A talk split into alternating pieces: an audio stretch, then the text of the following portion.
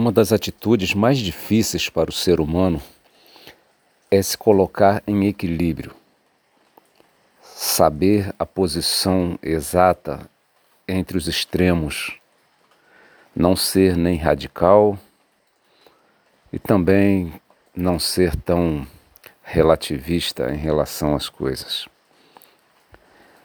É muito comum em momentos difíceis da vida, as crises que nos pegam de surpresa e às vezes até mesmo as crises anunciadas, mas para as quais nós não conseguimos nos preparar devidamente, se é que é possível esse preparo devido.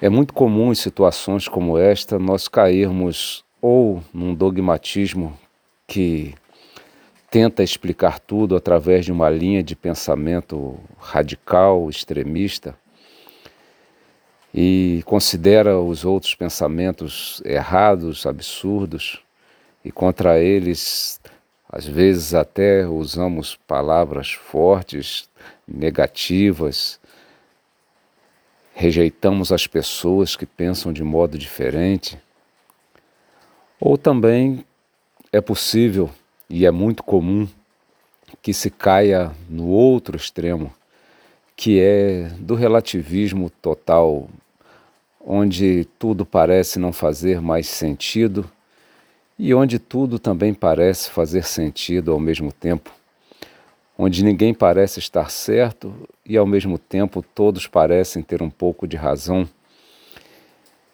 E aí passamos a respeitar o absurdo e, ao mesmo tempo, desprezar pensamentos racionais, equilibrados.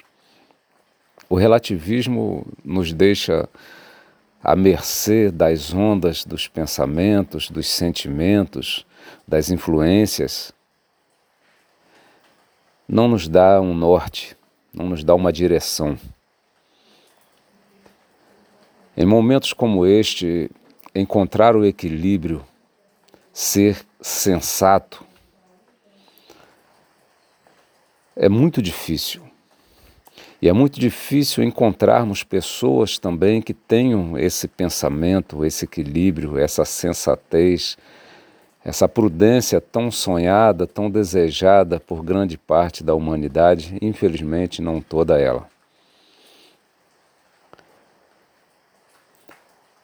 Houve um filósofo chamado Karl Jaspers, um alemão, professor de Heidelberg, que foi expulso pelo nazismo um pouco antes do início da Segunda Guerra Mundial, um filósofo existencialista, um pensador que acredito que num momento como este seria muito interessante conhecer melhor, por causa do seu equilíbrio, justamente por causa da sua proposta sensata em momento difícil. E nós podemos falar que ele viveu um momento difícil. Ele sabe o que é ter de enfrentar uma crise, se posicionar diante de uma crise. Esse filósofo, Karl Jaspers, sendo um existencialista, entende que o ser humano é um ser que vive uma realidade singular. Aliás, falar de ser humano no sentido existencial já não é uma expressão muito correta, porque o existencialismo enxerga o cada um, o indivíduo, porque nenhum de nós é igual ao outro. Falar de humanidade seria falar de uma essência comum.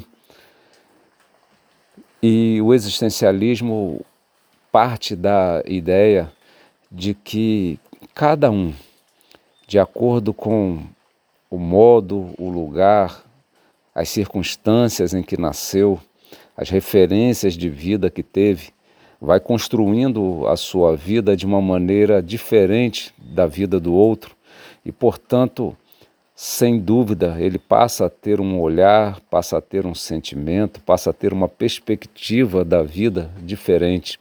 Portanto, somos singulares. Cada um de nós foi jogado contra a vida de uma maneira diferente.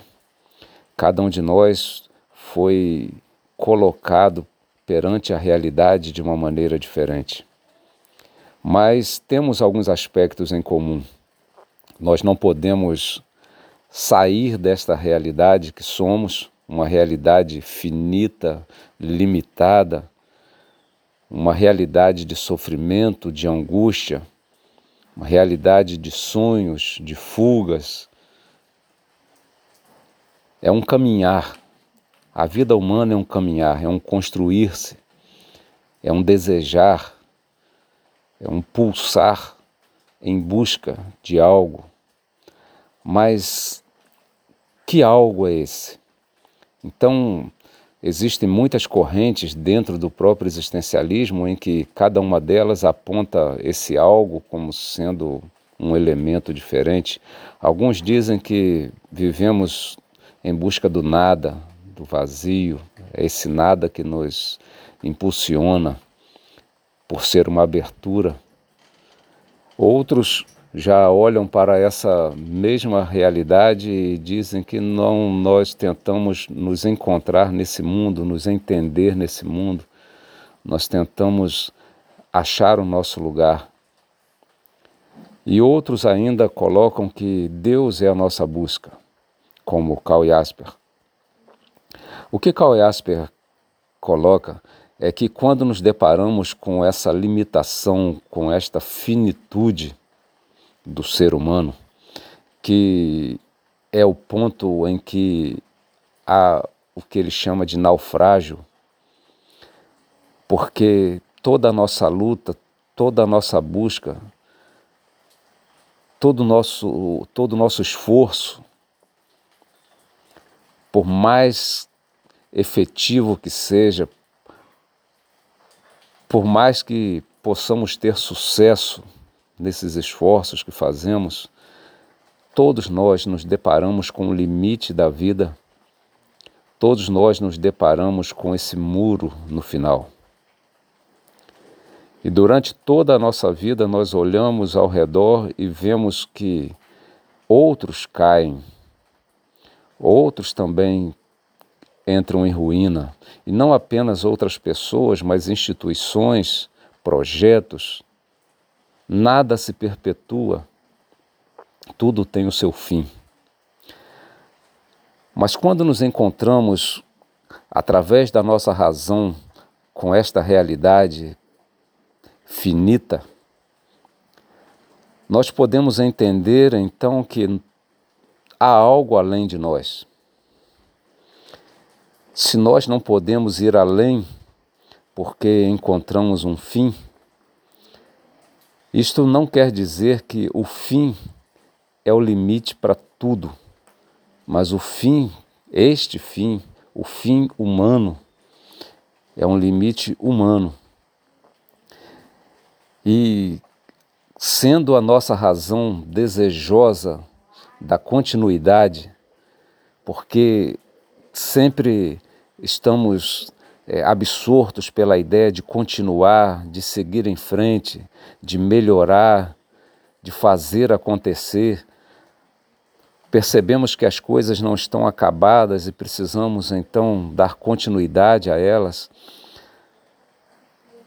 Isso tudo funciona como uma espécie de signo de uma realidade maior do que nós. Portanto, diante deste vislumbre, deste entrever esta realidade maior, que nós nunca conseguimos ver com clareza, mas conseguimos apenas perceber que ela existe, que ela nos é superior. Essa possibilidade que se abre ao olhar da razão, que não é uma abertura completa, voltamos a dizer, mas apenas um lampejo. Isso tudo faz com que o ser humano tente interpretar isto que ele consegue ver apenas por frestas.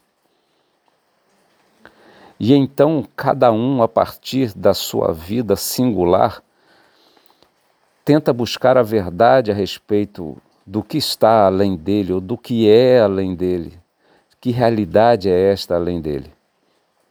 E aí então esta verdade a respeito deste assunto acaba também sendo uma verdade singular, uma verdade de cada um, porque ninguém consegue olhar esta vista pelo mesmo ponto, porque cada um está numa condição diferente do outro, está numa posição diferente do outro nessa trama da realidade. Mas o problema do ser humano, que Karl Jaspers põe, é que ninguém deve, porque tem uma visão relativa desse além da finitude, achar que essa sua visão é a visão verdadeira, que todos os demais estão errados. Mas deveria considerar que os demais, pela visão que têm, também estão em perspectiva de ter lampejos desta verdade. Mas um outro problema ainda que ele coloca é que, ao mesmo tempo em que nós não devemos achar que apenas eu, ou seja, apenas você, tem a verdade, você também não deve pensar que a verdade ela é relativa e ela é isto, este pouquinho, este pedacinho que apenas conseguimos enxergar diante de algo que sabemos ser muito maior. Então, é uma questão moral do ser humano respeitar os lampejos que cada um tem, mas não se contentar com os lampejos que tem, mas continuar essa busca, entendendo que a verdade é muito maior do que aquilo que ele conseguiu ver. Entender que esta verdade que cada um busca enxergar pelas frestas deste muro que está no fim da vida de cada um, esta verdade ela é maior do que eu consigo ver, é maior do que você consegue ver. E seria triste imaginar que esta infinitude que está além da nossa finitude, sendo ela capaz de enxergar a nossa limitação, ficar escondida atrás deste muro, sem se revelar a nós, numa espécie de maldade, de indiferença para com o sofrimento do ser humano, geração após geração, vida após vida, vida única, singular, que cada um passa, que cada um passou e cada um passará.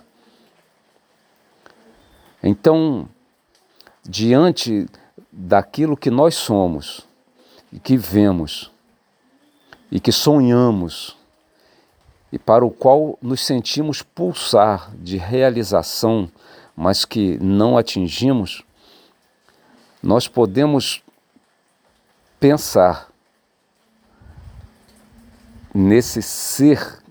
E aqui, quando nós falamos ser, nós podemos entendê-lo não apenas num sentido simples que a palavra traz, de uma entidade, de alguém, mas também podemos e devemos entendê-lo como sendo essa essência desse poder, deste fator que é muito maior do que nós e que, embora nós não possamos conhecer perfeitamente, mas é sobre ele que nós podemos existir, porque o finito, ele existe dentro da infinitude. Toda a realidade está fincada sobre uma realidade maior que ela mesma. E então, seria possível que este ser que é eterno, que é infinito, e que é, então, tudo aquilo que é vida, mas é vida potencializada ao seu máximo, e o máximo aqui sem limite, porque o fim é justamente aquilo que não é vida, aquilo que luta contra a vida. E a vida, ela se dá justamente naqueles aspectos que são positivos. Se nós pensarmos, então, que esta vida que é maior do que a vida minha, sua, de cada um, ela se esconde de nós, ou se esconderia de nós, se ela realmente é vida. E se ela se mostrou a nós em algum momento da vida, ela só pode ser aquilo que há de perfeito, aquilo que há de melhor, aquilo que há de sonho em nós, que nós não temos, mas desejamos ter. Você pode pensar em algo ou alguém ou num ser. Escolha aí a expressão que lhe for melhor, diante da fresta que você consegue olhar, mas tente pensar em algo que possa ser superior ao amor de alguém que vem e morre por seus inimigos, para dar aos seus inimigos a chance de viver, a chance de amar, a chance de ser transformado. É importante que você pense que se algo é maior do que nós, não é o mal. O mal é nosso. Mas esse algo que é maior do que nós é amor, é vida. Mas não uma vida indiferente, mas uma vida que se importa, uma vida que se revela, e que se revela em respeito ao pensamento de cada um, de acordo com a vivência que cada um tem, de acordo com a experiência que cada um tem, mas que ao mesmo tempo se mostra e se revela para ser compreendido além da experiência, através de novas experiências, de novas aberturas, de novas frestas.